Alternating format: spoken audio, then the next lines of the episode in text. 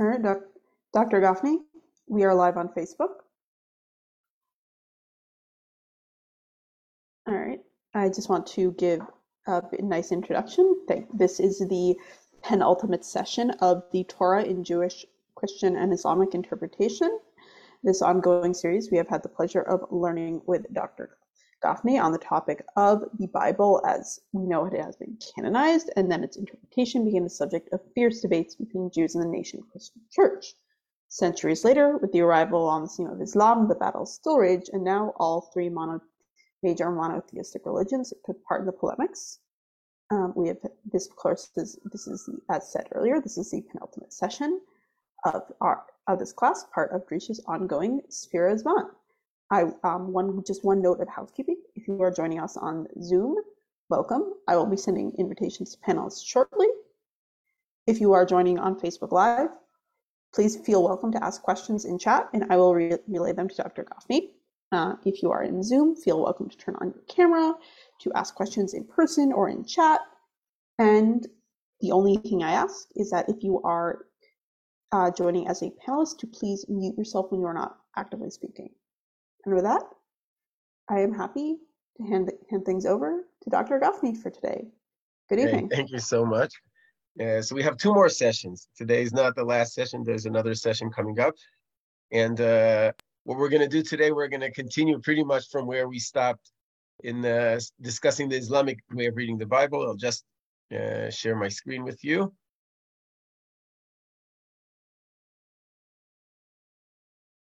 Okay, you see it? Yes. Okay. So again, as we, the way we always do, I want to start with a brief review over what we've done, and then we'll continue. So uh, what we've done so far, in the opening session, we discussed the differences between traditional and critical ways of reading the Bible. We emphasized that traditional people don't try to contextualize or leave the text in the past, but try to think how to make this text meaningful, inspiring, and practical in the present as well. But at the same time, it doesn't mean that every traditional person or camp or religious camp would read the Bible the same way because different religious camps or uh, traditions are going to be struggling with different elements in, in the Bible, and they're going to try to overcome those uh, problems or challenges in different ways when they try to bring the Bible from the past to the present.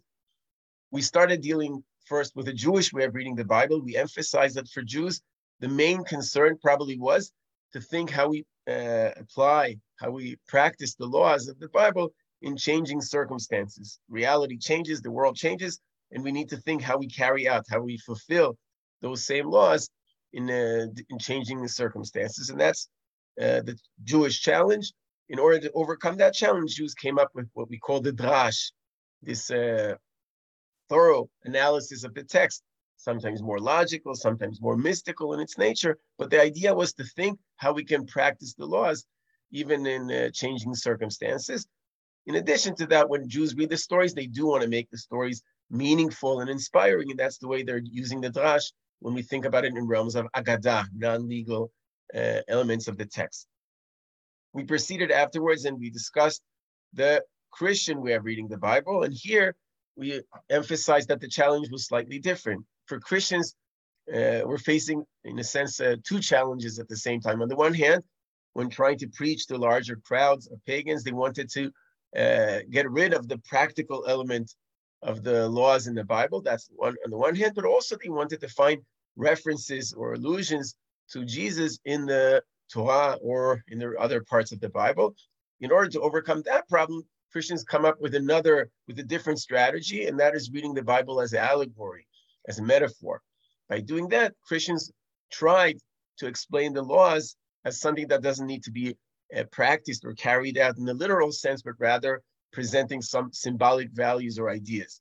Also, when they read stories, uh, historical events, Christians often would say, "Look, this is an this event might have happened, but it also uh, is supposed to uh, be used as some sort of prophecy for what will happen later on." In Jesus' lives or in other or present other elements in Christianity.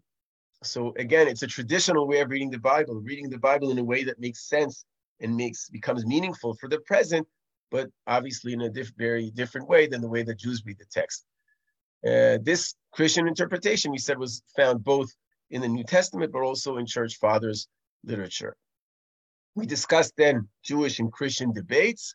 Should the Bible be read literally or allegorically? And then we proceeded and started discussing Islamic ways of reading the Torah or Islamic ways of reading the Bible more in general.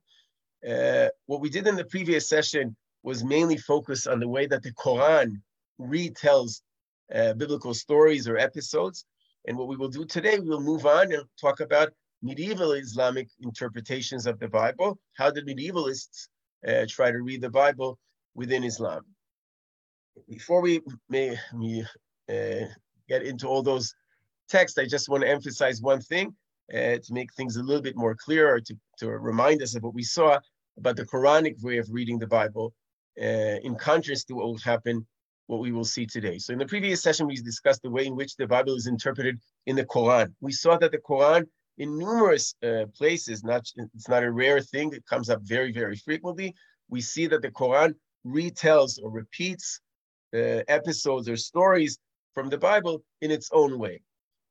Uh, when we discussed the Quran itself, we saw uh, we were trying to explore the different types of ways that stories are being presented. And as I said, in the following session, we'll explore later Islamic post Quranic literature that includes references to the Bible and particularly to the Torah. Uh, when we spoke about the Quran, we saw that the Quran doesn't really find places in which the Torah is speaking about Muhammad or it's speaking about Islam. Quran itself, what the Quran does is often reads the stories of the Bible in a way that would resemble later events in Muhammad's life to make the text more uh, similar or more uh, inspiring for Muslim readers. It would read sometimes stories in the Bible in a way that would pave the way for Islamic ideas. But in the Quran itself, we never find anything in which, uh, or places in which the Quran tells us where Muhammad is found in the Bible, or any ideas of Islam that are actually found in the Tanakh, in the Hebrew Bible. That does not exist in the Quran, in contrast to what we see in Christianity, where uh, the New Testament or church fathers actually pointed out to those verses or those stories in the Bible where they claimed Jesus was found or was alluded to. This gap uh, might have troubled later medieval uh, Muslim scholars because they really wanted to find explicit references to Muhammad or in particular or to Islam in general in the Hebrew Bible, in the Tanakh. They wanted to find where is Muhammad found in the Hebrew Bible? Where is Islam mentioned in the Hebrew Bible? Not just reading stories of the Bible and think how much they're similar to what will happen later on in Islam. They wanted to find those actual references uh, to Muhammad or to Islam in the Bible. And what we will do today is to try to see some of those examples. But before we do that, I want to explain what might have inspired or might have uh, gave this uh, led these medievalists to look for such hints. Although the Quran doesn't ever point out to places in which the Tanakh, in which the Torah is referring to Muhammad, but the Quran does say in a few places that somewhere out there in the Bible you would find places in which Muhammad or Islam is mentioned. What am I referring to? So, for example, in the second surah, which is the longest surah in the Quran, uh, we have this description speaking about Abraham and, Is- and Ishmael uh, building the foundations raising the foundations of some house. Some people say this is another place where the story of the binding of, of the binding is alluded, but that's a separate question. And in the course of this description, we find uh, the following words. Kyla, you want to read a little bit? Well, and remember um, the if no one else, well, if no one else wants to, I'm happy to uh, yeah. uh, step up. Um, where would you like me to start from? So we can start from the we'll, we'll do the whole thing okay. now. And remember. And remember the time when Abraham and Ishmael raised the foundation of the house, praying, "O Lord, accept this from all us, for Thou art all hearing, all knowing." Our Lord, make us submissive to Thee, and make of our offspring a people submissive to Thee, and show us our ways of worship and turn to us with mercy, for thou art oft returning with compassion and merciful. Now we're getting to the important verse. So this is just a prayer of uh, Abraham and Ishmael asking people to become submissive to God, which is the, the word submissive is, is the translation of lead aslim to become Muslim. But in 130, that's the crucial verse, and our Lord. And our Lord, raise up from them a messenger from among themselves, who may recite to them the, thy signs, and teach them the book and wisdom, and may purify them. Surely thou art the mighty, the wise.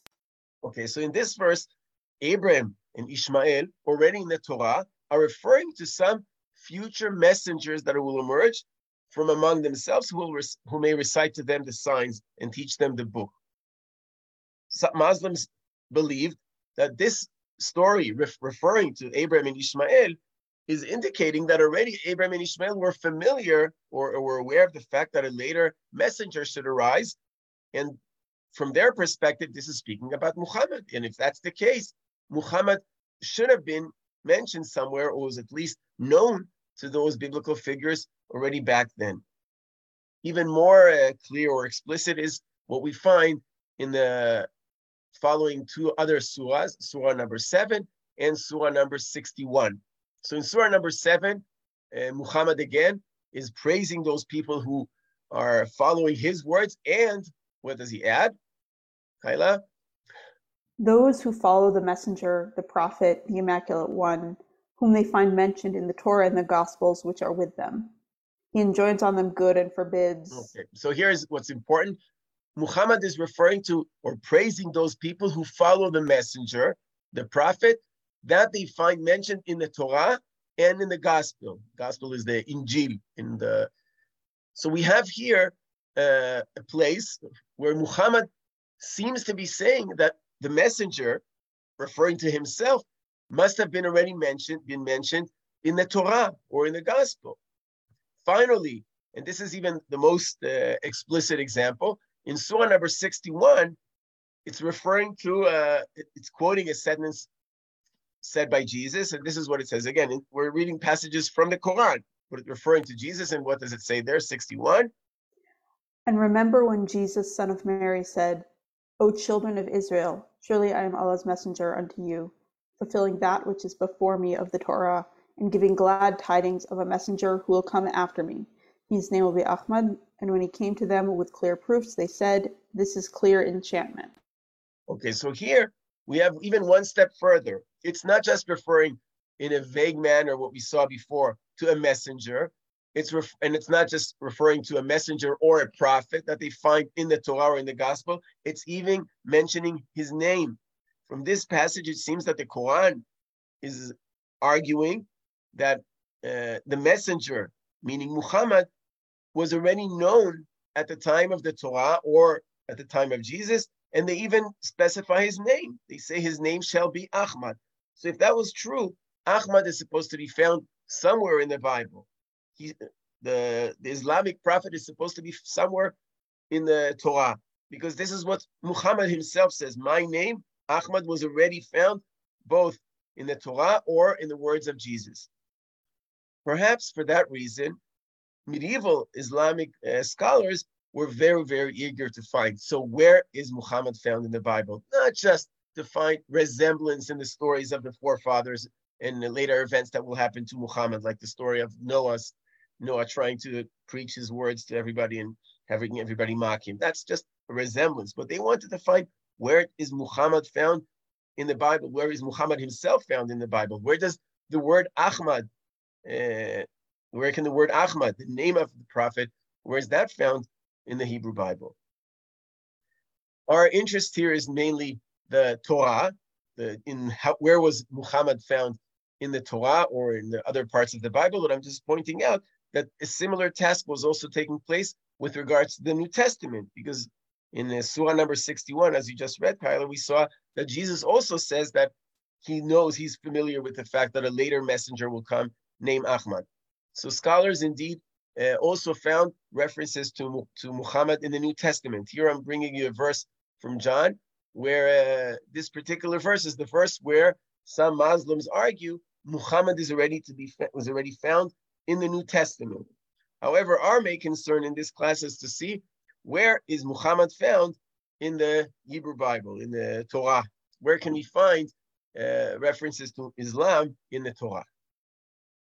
Now, before we proceed, I have we have to remember most Muslims in the medieval period were not familiar with the Hebrew Bible. They never read the Hebrew Bible, for sure not in Hebrew, but not even in Arabic, in Arabic translations. Even if such translations existed, it was certainly not encouraged by Islam to read Tanakh, to read Torah in the Jewish form of that book.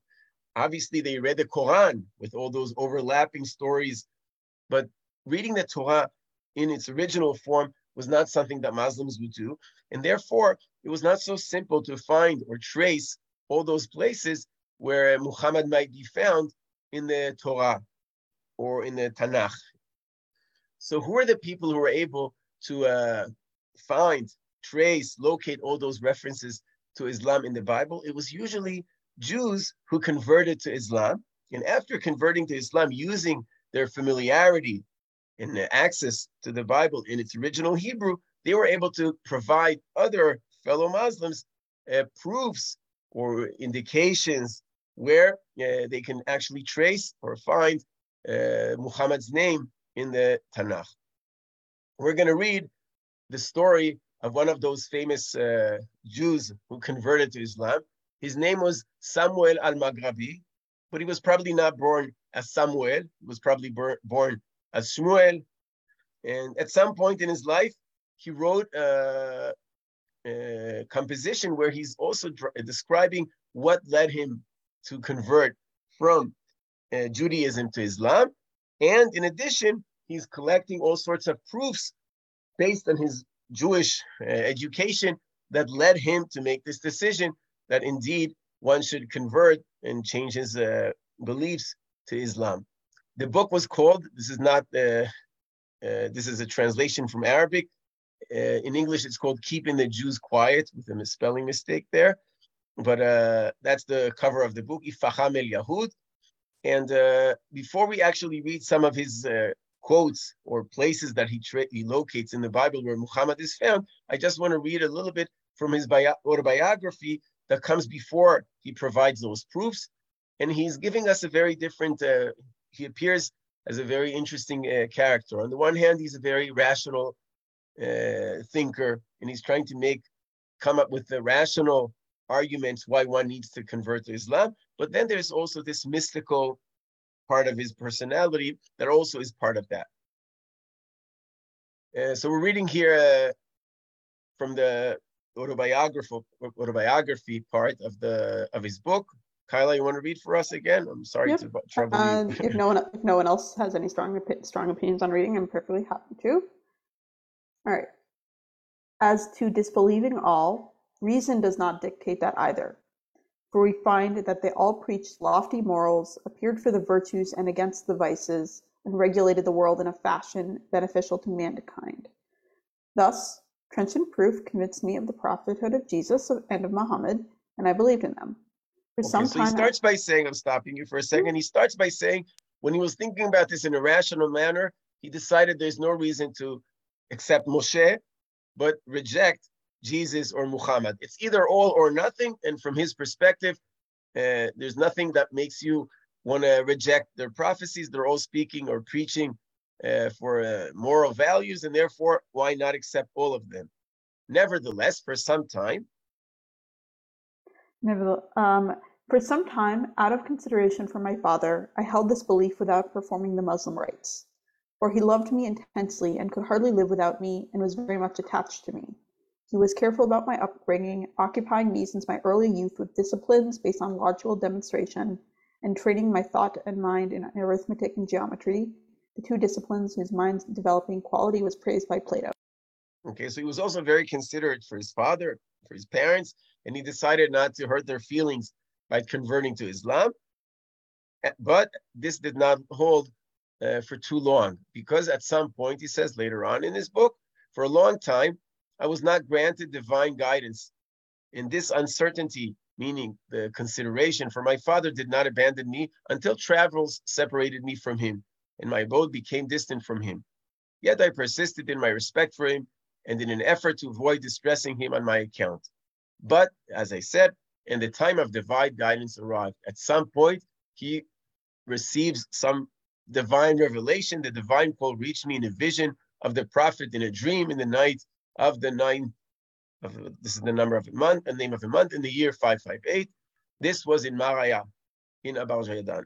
So this is what he's describing us. This is not the year 558 that we count. It's based on the Islamic way of counting the years, starting from the Hijra, the year from in which Muhammad uh, travels from Mecca to Medina. Uh, in any event, here you see the Samuel al-Maghrabi more in a mystical manner. He's also describing these visions that he's receiving. And after these uh, visions, he decides, after he receives this divine, divine guidance, he decides to convert to Islam. But he doesn't forget all of his Jewish background. And he remembers the Bible very thoroughly. And he wants to impress fellow Muslims, not just that he accepts their Islamic ideas, but that he can even bring proofs from his original training, from the Hebrew Bible, where Muhammad is found. And this is what he's doing. So we're going to read different types of proofs. I, you need to keep in mind there was not, you know, a, a big number of proofs of that kind. It's not the same as what we see in Christianity, where essentially every important story or every important event becomes a prophecy for can serve as a prophecy for later Christianity. In Islam, we're speaking about a few, a, a number of verses that keep appearing again and again in all sorts of Islamic writings, and probably they were initially discovered by Jews, by Jewish converts to Islam, but then they kind of uh, other Muslims might recycle the same type of proofs. So we're not talking about big numbers of proofs, and I want us to ex- experience or see different types of proofs, and we'll also think whether these types of proofs would convince us uh, in modern times.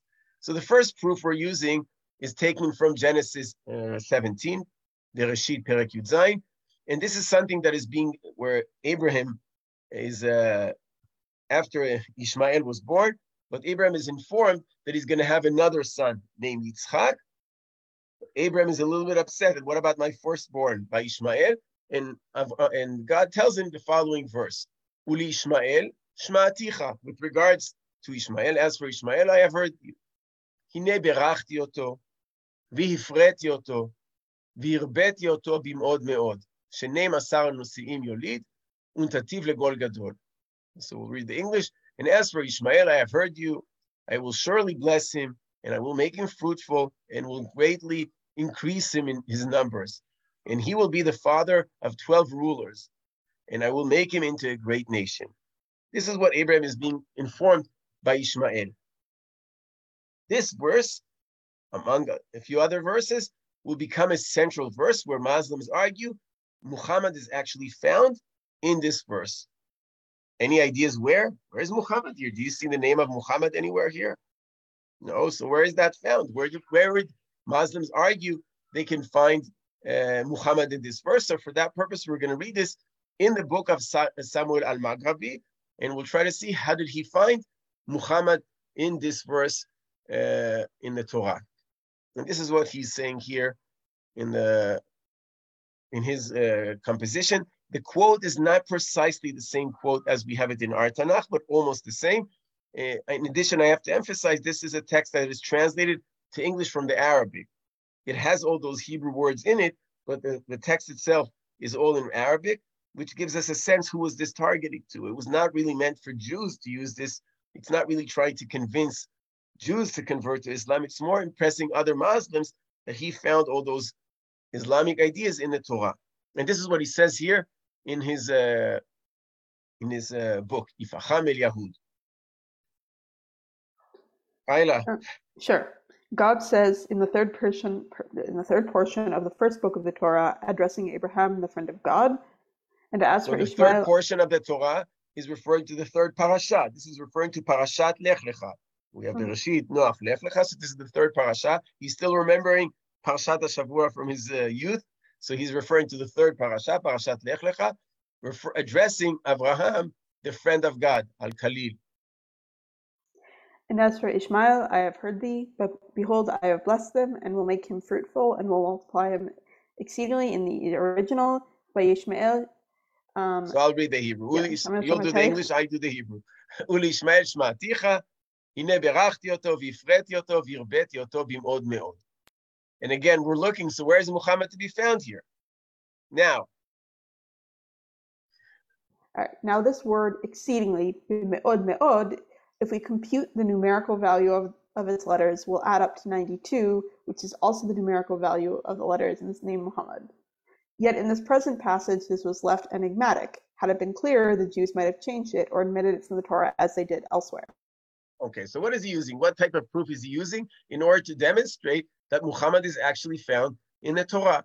So he's using a very sophisticated skill, namely, he's referring to Gimatria. And he says if we use this Gimatria idea, we can actually find uh, Muhammad's name in the text. The text says, "Vine berachti oto, ifreti oto, virbeti oto bimod meod." So the crucial words here are the words that I put in bold letters above. And what he's saying is that if you uh, uh, calculate this using Gimatria, so it would come out perfect. Bimod, you see here, bet and mem and daled are 47. Me'od is the same thing just without the bet, so that's 45. So 47 plus 45 makes 92, which is exactly mem chet mem which is the name of Muhammad, 92 as well. So here we have a clear proof uh, for Muhammad in the Torah. Uh, let me ask you, does this proof convince you? Would you convert to Islam based on this proof? So uh, Um, I think Samuel al-Maghrabi was aware that it's not as convincing, but he's actually addressing that in his own words. If you if you if you remember what you just read a minute ago, K- Kayla, you said, yet in the present passage this was left enigmatic. It, had it been clear, the Jews might have changed it or omitted it from the Torah as they did elsewhere. So here we're connecting to the series that we had in the previous uh, in the in the winter, uh, dealing with the text of the Torah. So if you recall, uh, Muslims also accuse Jews of having uh, uh, forged or distort the text of the Torah for all sorts of reasons, among other reasons, because they wanted to get rid of all those references to Muhammad in the Torah. So what Samuel al-Maghrabi is saying, look, don't blame me. I know this is not the best proof in the world, but look, the, the better proofs that existed in the Torah probably were already removed from the from the Torah by Jews way before my time. So I'm not going to be able to bring you proofs when it says in the Torah mem chet mem dalet. That's not going to be found anywhere. All I can bring you is all those not non-convincing proofs that Jews might have missed, that they didn't notice, and therefore they still remained in the text. So don't blame me. The good proofs were there, but they were just removed by Jews uh, a long time ago. So this is a way he's trying to address, in a sense, acknowledging the fact that uh, these are not the most convincing arguments in the world. It's just an allusion to uh, Muhammad, but not really his name explicitly. There's one place in Sefer Yechezkel, in Ezekiel, where the letters Mem, Chet, Mem, Dalet actually appear. And uh, in that, with regards to that text, they claim this is referring to Muhammad as well. But in this, in the text here in from Genesis, it's just alluded in the Bimod Meod, the numerical value, which makes 92. But he adds another sentence here, which is also trying to strengthen this argument. Let me ask you a question. Today, it's very easy to do that. But if I was trying to uh, calculate the gematria of names in the Bible, I can assure you that your names, meaning Drisha audience, your names probably also appear somewhere in the if you use your gematria, right? If I take a Kayla and I write it, I turn it into a number, we we will probably find some word in the entire Bible that follows that same that matches that same number, or Chanan for that matter as well, right? I'm sure we can find some 108 somewhere in the in the Bible. Would that make me or you a prophet or a messenger? So obviously that does not work, and he was aware of that problem as well. For that reason, he adds the following sentence. They might say, They might say that there are a number of words in the Torah with a numerical value equal to that of the names of Zaid, Amir, Khalid, and Bakir, but it does not follow that Zaid, Amir, Khalid, and Bakir are prophets. right? So we can find similar gimatriot of other Arabic names. So he's using a bunch of Arabic names, Zaid, Bakir, Khalid, which are also important names in Islam. But he says that does not mean that all these people are already alluded in the Torah. The so how do we? The answer to that is so Yeah. So yeah. how will we respond to that argument? It would be as they say, if this verse were the mere equal of other Torah passages, but we shall produce proofs and demonstrate that it is without equal in the rest of the Torah. Namely, no other verse of the Torah honors Ishmael as this one does, which is a divine promise to Abraham on how great will be the honor of Ishmael. Okay, so what is he saying? He says, look, I didn't choose here a random verse from anywhere in the Torah. If the Torah wanted to mention Muhammad anywhere, this is probably the ideal place for the Torah to choose. This verse is speaking about a blessing given to Abraham regarding his son Ishmael, the forefather of all of Islam. So if the Torah says, with regards to Ishmael, Shma'aticha, and I will bless him, and I will make him fruitful, and I will multiply him, bim'od me'od, if we had to choose a place to to uh, mention or to allude or to hint to Muhammad, that would be the ideal place. So it's not that I chose a random verse from Proverbs or from Psalms and I found the number 92 and that made me think, wow, this is Muhammad. There's something more meaningful about this verse that uh, makes this uh, choice a better place to look for Muhammad, and that's why it's more convincing. If you see, uh, I didn't quote this from uh, Al-Maghrabi's book, but if you see, I also put in bold letters the final two words of the same verse, of the of the following verse, והפרעתי אותו והרביתי אותו במאוד מאוד, 12 נשיאים יוליד, ונתתיו לגוי גדול. Why did I put the words לגוי גדול in bold letters? You want to guess? I think it's easy. Now that you saw the bimod meod, I think it gives you, I'm giving you a sense. Does it also have a significant gematria? Oh, good, good, good. I see already following the Islamic way of approaching this verse, at least Samuel al-Maghrabi's way. So uh, indeed, what he's arguing is that you will, if you will check this verse, you will see that Legoy Gadol also makes 92. Legoy is 49, Lamed is 30, Yud is 10, and Gimel and Vav is 9, so that makes 49. Gadol, so you have Lamed again 30, Daled and Vav are 10, so it's 40, and Gimel is 3, so 49 plus 43 is 92. So if you're not happy with the first Bimod Meod, now we have two proofs in one verse. And uh, again, uh, Muslim writers in medieval times uh, tried to claim this is alluding to Muhammad. And I want to emphasize again, this is very different than what we did in the previous session. In the previous session, we read how Quran tells stories in the Bible, and we saw, look, there's similarities in the way the story is being told. We can view some of the stories as they're being told in the Bible, in the Quran, in an anachronistic manner. So they tell the stories of Noah or of Abraham in light of events that will happen to Muhammad, to make some similarities between the two, to show that Muhammad is facing challenges that people before his time also were facing. But in the Quran itself, beyond stating that Muhammad appears somewhere in the Bible, the, the, the Quran itself does not point to any place in the Torah or anywhere else in the Bible where Muhammad actually is found. And this is what these Islamic uh, writers are doing. They're going a big step beyond what the, what the Quran was doing uh, before. They're actually pointing out the stories in the Bible where they claim Muhammad himself is to be found. It's not the way that it was done in Christianity. Christians also want to find Jesus in the Bible, but it's done in a very different manner. From Islamic perspective, this is not really using uh, allegories or symbolic way of reading the text. They're reading the text in a literal, literal manner, but using all these techniques, gimatria, for instance, they were able to find Muhammad in the Bible. The fact that Muslims are relying on gimatria shows that they, or that Samuel al-Maghrabi is using gimatria shows that it's not only that he was familiar with the Jewish Bible, he was also familiar with the Jewish techniques of how to read the Bible. So gimatria is often found in Midrash. So what Samuel al-Maghrabi is doing, he's employing the same technique, the same method, but for his own purposes, in order to find uh, Muhammad in the text. And we're proceed, moving on to another example. And the second example we're going to see is a little bit of a different nature. It's not relying on this uh, calculation or gimatria, but rather on the meaning of the verse itself.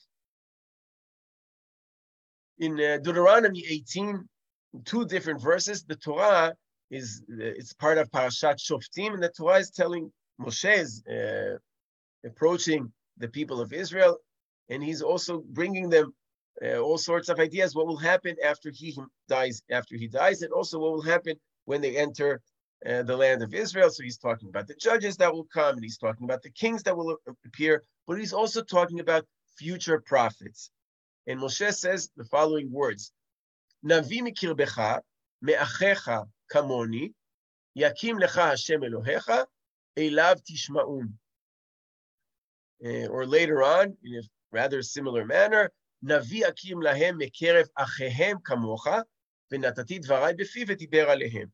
In English it will sound something like, I will raise up uh, the prophet from among their brethren, like unto thee, in him they shall believe. אליו תשמעו. Uh, Samuel al-Maghrabi here too found references from his perspective to uh, Muhammad. And this time it's not going to be based on a Gimatria, but rather on the meaning of the text. So where's Muhammad found in this version? It's talking about a future prophet, true, but how do we know this is referring to Muhammad? If he didn't peak yet, where's Muhammad here? Now don't look for numbers. It's nothing about math. it's about the meaning. Why would that be referring to Muhammad and not to some any other prophet that will emerge later on? How do Muslims argue that this is referring particularly to uh, some prophet in Islam. Is it about lineage, like who who Muhammad's family and ancestors are? Okay, good. So let's see. Let's see what he's saying. So very good. So let's see what he's saying. He's going to emphasize the word navi me'achecha kamoni from your brother, from your brethren, from among your brethren. That's the English translation here. So somebody in your family, but not a direct offspring of yours. So Moses is not saying some descendant of mine will become a prophet later on, but rather some descendant of somebody in the family. And from there, from the Al-Maghrabi's perspective, from Samuel Al-Maghrabi's perspective, this must be referring to somebody outside of the Israelites, a different nation. Let's see how he reads that. All right. Um, okay, so they cannot deny this verse from the second portion of the fifth book of the Torah. So this is actually not found in the second portion. It's not found in Parashat Va'etchanan. It appears later on in Parashat Shoftim. It's from the fifth portion of the fifth book of the Torah. When he starts by saying they cannot deny this verse, I, I actually hear something here a little bit lack of uh, confidence. Maybe he's a little bit shaky or hesitant whether this proof will be uh, accepted by Jews. But at least that's what he's trying to. That's how he's trying to sound. They will never be able to reject or uh, deny this verse from the from the Sefer Dvarim. Um, Continues this. Uh, this. this yeah, meaning. I will raise them up a prophet from among their brethren like unto thee, in him they shall believe. This is certainly an allusion to the fact that they will believe Muhammad. So again, they cannot deny this is certainly an allusion for uh, that they shall believe in Muhammad, because if it's talking about somebody, a prophet from among their brethren, it must be referring to somebody in the family, but not direct descendant of Moshe. And he continues and explains, should they say, the text has from among their brethren, and it is unusual for our scripture to refer to non-Israelites as your brethren. You would say, aye, it says in the Torah, your brethren, the children of Esau, namely in the first portion of the fifth book, so in Parashat. בגבול אחיכם בני עשיו היושבים בשעיר. Meaning, you are to pass through the border of your brethren, the children of Esau that dwell in Seir, and do not covet any of their lands. Now, if the children of Esau were brethren to the children of Ishmael, because Esau and Israel were the sons of Isaac, then the children of Ishmael are likewise brethren to all the progeny of Abraham. Okay, so what is he arguing? He's asking, perhaps one might argue and say, when the Torah employs the words achehem or mikerev me'achecha, maybe it's referring to some other fellow Jew, right? We see kitir echa mor achicha o If you find your friend's uh, ox or donkey wandering around over there, it also refers to one's brother, and obviously it's usually referring to a fellow Jew. So perhaps one might argue that Moshe here also is referring to some Jewish or Israeli descendant of his. Says uh, Samuel al-Maghrabi, no, that is not a convincing argument. If one would say it says your brother and it is unusual for our script to refer to non-Israelites as your brother, we will say to him, it's not true. We do find the term or the formulation achim speaking about somebody outside the, uh, uh, not just somebody from within the Israeli nation, but also somebody else. For instance, when uh, Moshe approaches the people of Israel before they're about to go through the land of Edom, he says, "Atem ovrim Esav." So Esav is not one of the Israelites; it's just the brother of Jacob, and he's referred to as Echab. If this is true by with regards to Esav and Yaakov, why not argue that when Moshe is referring to a future prophet from among your brethren, it also might be referring to some brother outside of the Israeli family itself? And what would be more natural than arguing that this is uh, speaking about Muhammad, the descendant of Ishmael? You might argue and ask, but it doesn't say really in this verse that this is referring to a descendant of Ishmael. It could be a descendant of another brother, such as of Edom. And uh, as a matter of fact, it's not so clear that this verse was was speaking about uh, Muhammad. There were other people in Christianity, for instance. Some people argue that this is actually a verse referring to Jesus and not to uh, Muhammad. So it's not clear what future prophet this is talking about, but at least from an Islamic perspective, this is a clear proof. They cannot deny this proof. That another place where we find references to uh, Muhammad in the Torah itself. Uh, the last one we're going to do is a bit more sophisticated, and I think it even connects uh, to something that will become uh, related, will become related to Chag Shavuot, to Chag Matan Torah that we're about to read, uh, past the text that we're about to read in uh, two weeks from now. For this, for this one, we need, uh, we will rely not just on uh, Samuel al-Maghrabi's familiarity with the Bible, but also his, he clearly reveals his exposure to Jewish traditions, to Jewish midrashim, to Jewish interpretations uh, that appear in the in rabbinic literature. So he was really a well-educated Jew, not just a, a, young kid who went to first grade or second grade and read some stories in the Torah. He must have been aware of many, many other traditions in the in post-biblical period, and he's using all of his knowledge in a way that supports Islam. Uh, this is still from his book about the previous verse, and now we're moving to the next text. The next text is uh, that he uses is from the beginning of Parashat Vezot Bracha, the last parasha of the Torah. And I'm going to read the Hebrew. We'll read the English as well, and I'll address the problem that uh, leads to his uh, argument. The Torah starts by saying as follows: Moshe is now blessing the people of Israel right before he dies. I'm reading it in, English, in Hebrew first. Vezot Bracha asher berach Moshe ish Elohim et bnei Israel lifnei moto. So this is the blessing with which Moses, the man of God, blessed the people of Israel before his death. Bayomar, he said, Hashem misinai ba, וזרח משעיר למו, הופיע מהר פרן, ועתה מרבבות קודש, מימינו אש דת למו. So he said, the Lord came from Sinai and dawned from Seir upon us. He shone forth from Mount Paran, and he came from the ten thousands of holy ones with flaming fire at his right hand. And I'm continuing a little bit in the Hebrew without the English translation. אף חובב עמים כל קדושה בידיך והם תוכו לרגליך יישא מדברותיך, תורה ציווה לנו משה, מורשה קהילת יעקב. So uh, I want to ask you, I think it's a pretty obvious uh, question. What event is uh, Moshe referring to when he's talking about in verse 2, when he says, uh, the Lord came from Sinai and dawned from us from Seir upon us and shone forth from Mount Paran. What event is he referring to? So I think it's pretty clear. If you see the word Sinai, you immediately associate this with the giving of the Torah, Matan Torah. And uh, if it wasn't clear just by the fact that Sinai appears here, so as you saw, as I read in uh, verse four, it actually refers to the giving of the Torah. Torah tziva lanu Moshe Morasha Kilat Yaakov. And only afterwards, Moshe will start uh, with the actual blessings of each one of the 12 tribes. But the opening is addressing the story of uh, the giving of the Torah. It's not really clear why does Moshe choose to open up his uh, blessing statement with this, uh, with referring, while referring to the story of the giving of the Torah, but that's not going to be our main concern. My main concern is the, are the letter, are the words that I put in, uh, in, the, in a different color, in red. And this is a very interesting question. The Torah seems to be referring to Matan Torah at Mount Sinai.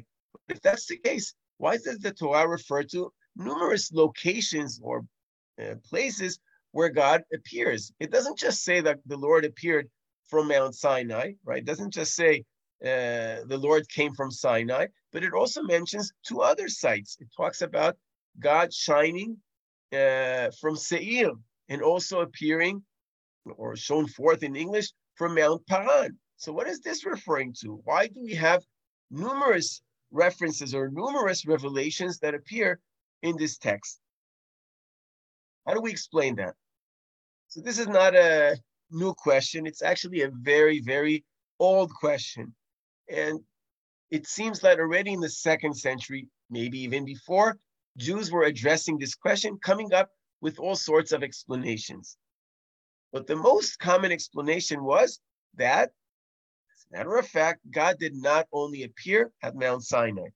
And now I'm going to remind you of a legend that a lot of you probably are familiar with from early years of childhood, that when Torah was given to Am Israel, to the people of Israel, it was not only, the Torah was not really offered just to them.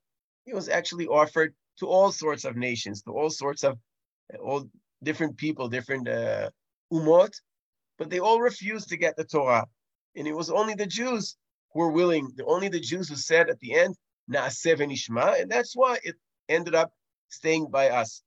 So this is a very ancient Jewish tradition, and this Jewish tradition probably was relied in its original uh, formation stages on this verse, because the verse is referring to numerous uh, sites and not just to one site. How do we know this? So we know this already in ancient translations.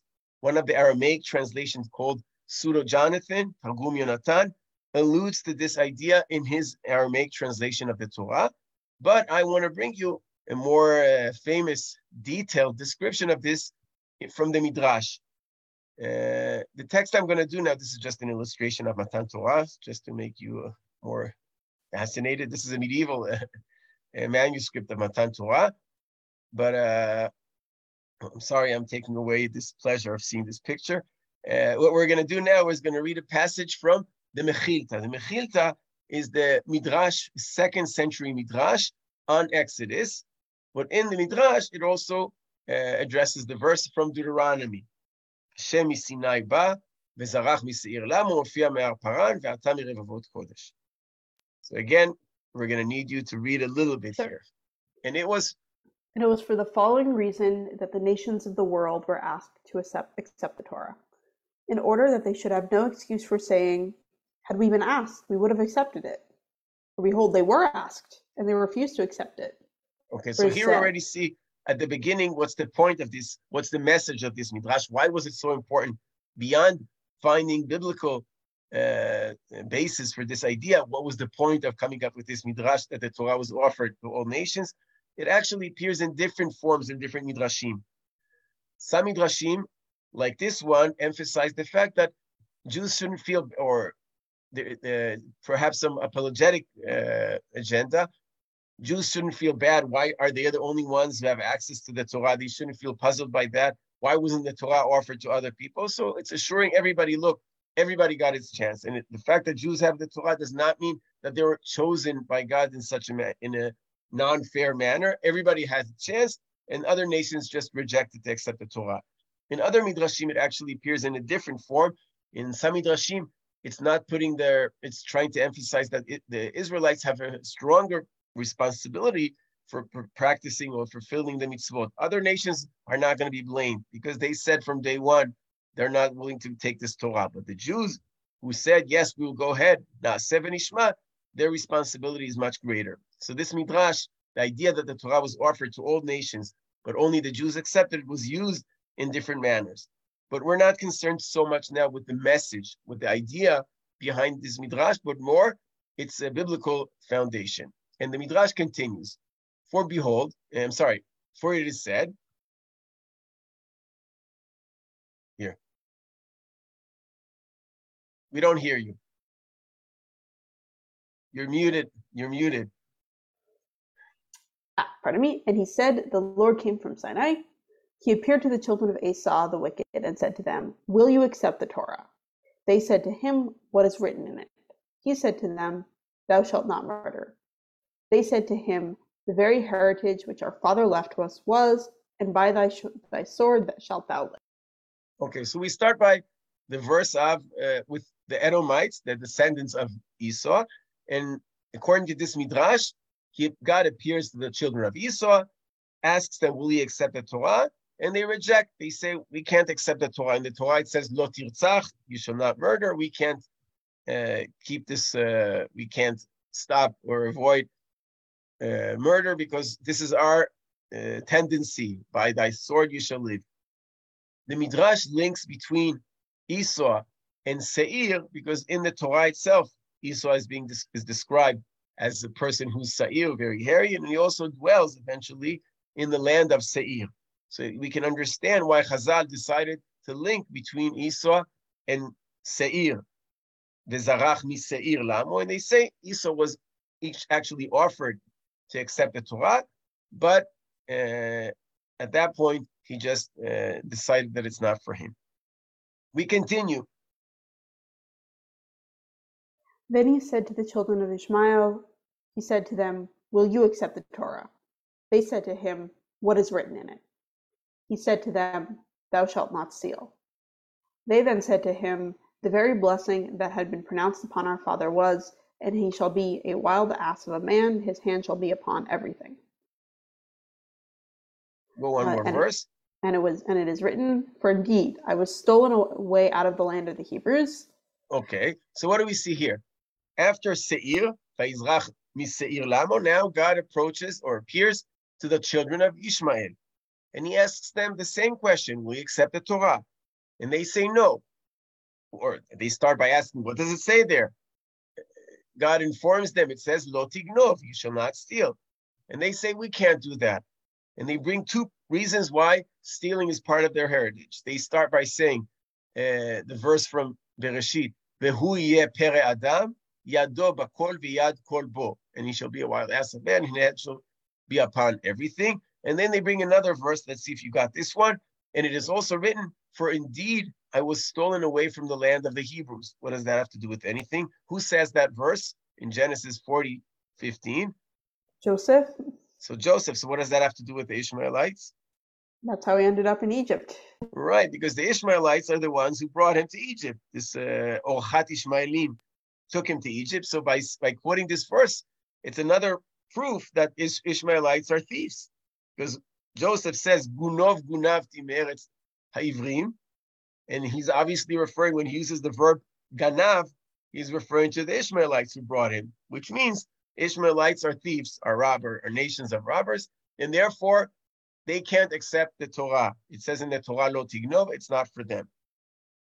But finally, so this is uh, the second verse. Well, I have to add one more thing. Why did the Midrash link between Ishmael and Hofia Mehar Paran? Because if you remember, Ishmael in the Torah dwells in Paran. After Ishmael is expelled from the house of Abraham, he journeys with Hagar, and it says, Vatikach Vayeshev Midbar Paran. So Har Paran and Midbar Paran were the same in Chazal's mind, and therefore God must have appeared to the Ishmaelites. Once Esau and Ishmael reject the Torah, so then God approaches Israel, the Israelites. But when? But when he came to the Israelites and said, At his right hand was a fiery law unto them, they all opened their mouth and said, All that the Lord hath spoken we will do and obey. Okay, so when God appears to them, no eshtat lamu, so the Jews will say, the Israelites will say, Kol asher diber Hashem naaseh v'nishma. This is an ancient midrash, and it's amazing what Samuel al-Maghrabi will do with this midrash. He saw this midrash, and his eyes were just glowing. He said, "Wow, I found exactly what I needed." Samuel al-Maghrabi uh, thought that this midrash could actually be used for his own purposes. And what is how did he do that? So I want to start by a very introducing an important concept in Islam, and we'll see how it relates to what it says here. In Islam, there's a concept called naskh, naskh or abrogation. Uh, in Islam, every revelation cancels out the revelations that came before. This is a strategy or a technique that Muslims use also when they find uh, contradictions within the Quran. If we have contradicting commandments in the Quran, they will say, look, we have to follow the last commandment or the bottom line. So if something appeared earlier and then something else comes up later, we assume that the later commandment or the later revelation cancels out what came before. It starts as a technique to solve or to resolve contradictions in the Quran, but later on it was also used speaking about religions in general. From Islamic perspective, Judaism was a true religion when it appeared, but as soon as Christianity emerges, it takes over or cancels out uh, Judaism and now becomes the prevailing or the, the, the true religion. Later on, when Muhammad appears, when Islam appears, again, we're not denying the validity of Judaism or Christianity in earlier phases, but now Islam is the is the leading or the binding uh, religion that one needs to follow. This idea is called Naskh. When Samuel al-Maghrabi approaches and sees this midrash, he felt, you know what, I can use it for my purposes. And he's going to take the same idea, but turn it over and argue that perhaps when the Torah is referring here to Sinai, Sa'ir, and Paran, it's not referring just to those ancient Israelites, Esau, Ishmael, but perhaps this is a scheme of all three religions that will appear in the world. Sinai is associated from his perspective with the with Judaism, with Matan Torah. Seir is associated with Esau. Esau, very early on, was associated with Edom or with Christianity. This is a big theme that we're not going to explore now. But in earlier Jewish sources, very often Esau was already associated with Christianity. Finally, Har Paran, as we said, is the place where Ishmael dwells. That could be easily associated with Islam. So comes Samuel al-Maghrabi and says, you know what? I can use the same idea, but adopt it for my purposes. Perhaps what the Torah is doing here is talking about what will happen later on in future years. Moshe is giving us a prophecy about the history of religion, of future religions. It will start with Judaism, with Sinai, but later on, Judaism will be replaced by Seir. And later on, Muhammad will appear, Har Paran, the place where Ishmael appeared, and that will take over Christianity. I think Samuel al-Maghrabi would never have thought of this idea if he was not exposed to the Jewish midrash that gave him this uh, conception that perhaps this is a description of multiple revelations that happened in the past. However, what he does, and again, relying on this existing Jewish tradition, he made a huge, uh, he had this huge uh, revelation that he can use it for his purposes. And as a matter of fact, there's some advantage in the way he reads this in comparison to the Midrash. What's the advantage of his reading of the text in comparison to the Midrash? When the Midrash this, reads this text, something seems a little bit out of order. Because the order should have been God first appears to Seir, then to Mount Paran, to Har Paran, and only later on, when they reject the Torah, it should uh, eventually land on Sinai. That should have been the story from the, if we follow the Jewish tradition. But the verse doesn't present the locations, the sites in this order. It starts by Sinai and only later on talks about Seir and Paran. Sinai is not the last uh, stop in this journey. It's actually the first stop. So Samuel al-Maghrabi says, look, this multiple revelation is true, but we it actually supports my vision, my understanding. To, religion starts with the Jews. It starts with Mount Sinai, then it traveled to Seir, to Jesus, to Christianity, and the final destination was in Har Paran, in with Islam, with Ishmael. So this is the fascinating way that Samuel al-Maghrabi found support for Islam in the Torah. So we saw some references for the name of Muhammad as a as an individual, Bim Od Meod Legoy Gadol. We saw some references to the idea that there will be a future prophet, a non-Israeli prophet, Navi Mikerev Achecha Kamoni, and this final proof is not referring to Muhammad particularly or to a future prophet. It's referring to Islam in general, and it gives a strong support to the fact that Islam is going to be the final uh, stop or the last religion that will uh, rule the world. We're stopping at the peak of this uh, journey because we still need to talk, and that's what we will do next week. We will try to see how the Jews uh, respond to all these proofs. Here you have uh, the passage from Al-Maghrabi himself, where he talks about the, where he brings this proof. This is going to be the last text we read today. He says, he brings the verse and he says, they, meaning the Jews, know that Mount Seir is the mountain called range Sharat, on which the, lived the children of Esau who believed in Jesus. So everybody knows Seir is uh, associated with Christianity. Further, in this range was the word of Christ, peace upon him. The Jews also know that Sinai is Mount, Mount Tur, but they do not know that Mount Paran is the mountain of Mecca. The allusion to th- these three places, which were the abodes of, minist- of the ministry of these prophets, should impel the intelligent to inquire into the exposition of this passage, which results in a command to follow the teachings of the prophets. He conclude, concludes by saying, clear proof from the Torah that Mount Paran is the mountain of Mecca is the fact that Ishmael, when he parted from his father Abraham, settled in the wilderness of Paran. The Torah tells us about this thus, Paran. So this is how we end this proof. And this is how we end our class for today. What we will need to do next week is discuss the ways that Jews responded both to the proofs, to the way that the Quran uses the stories of the Torah, and later on to these medieval proofs for Muhammad in the Bible itself. All right. Thank you. Uh, thank you, Dr. Gafni. Thank you to everyone who came here to learn with us today. I look forward to, I hope to see everyone next week for the last class before Shavuot. And that people, if you want, that people who want to get to learn more with Drisha, please check out our class pages. We still have ongoing classes. Also, it is the last today, May 15th, is the last day to sign up for the virtual se- uh, session of our of our summer kollel, which you can still find out about at kollel.drisha.org. Have a good day, everyone. Bye bye.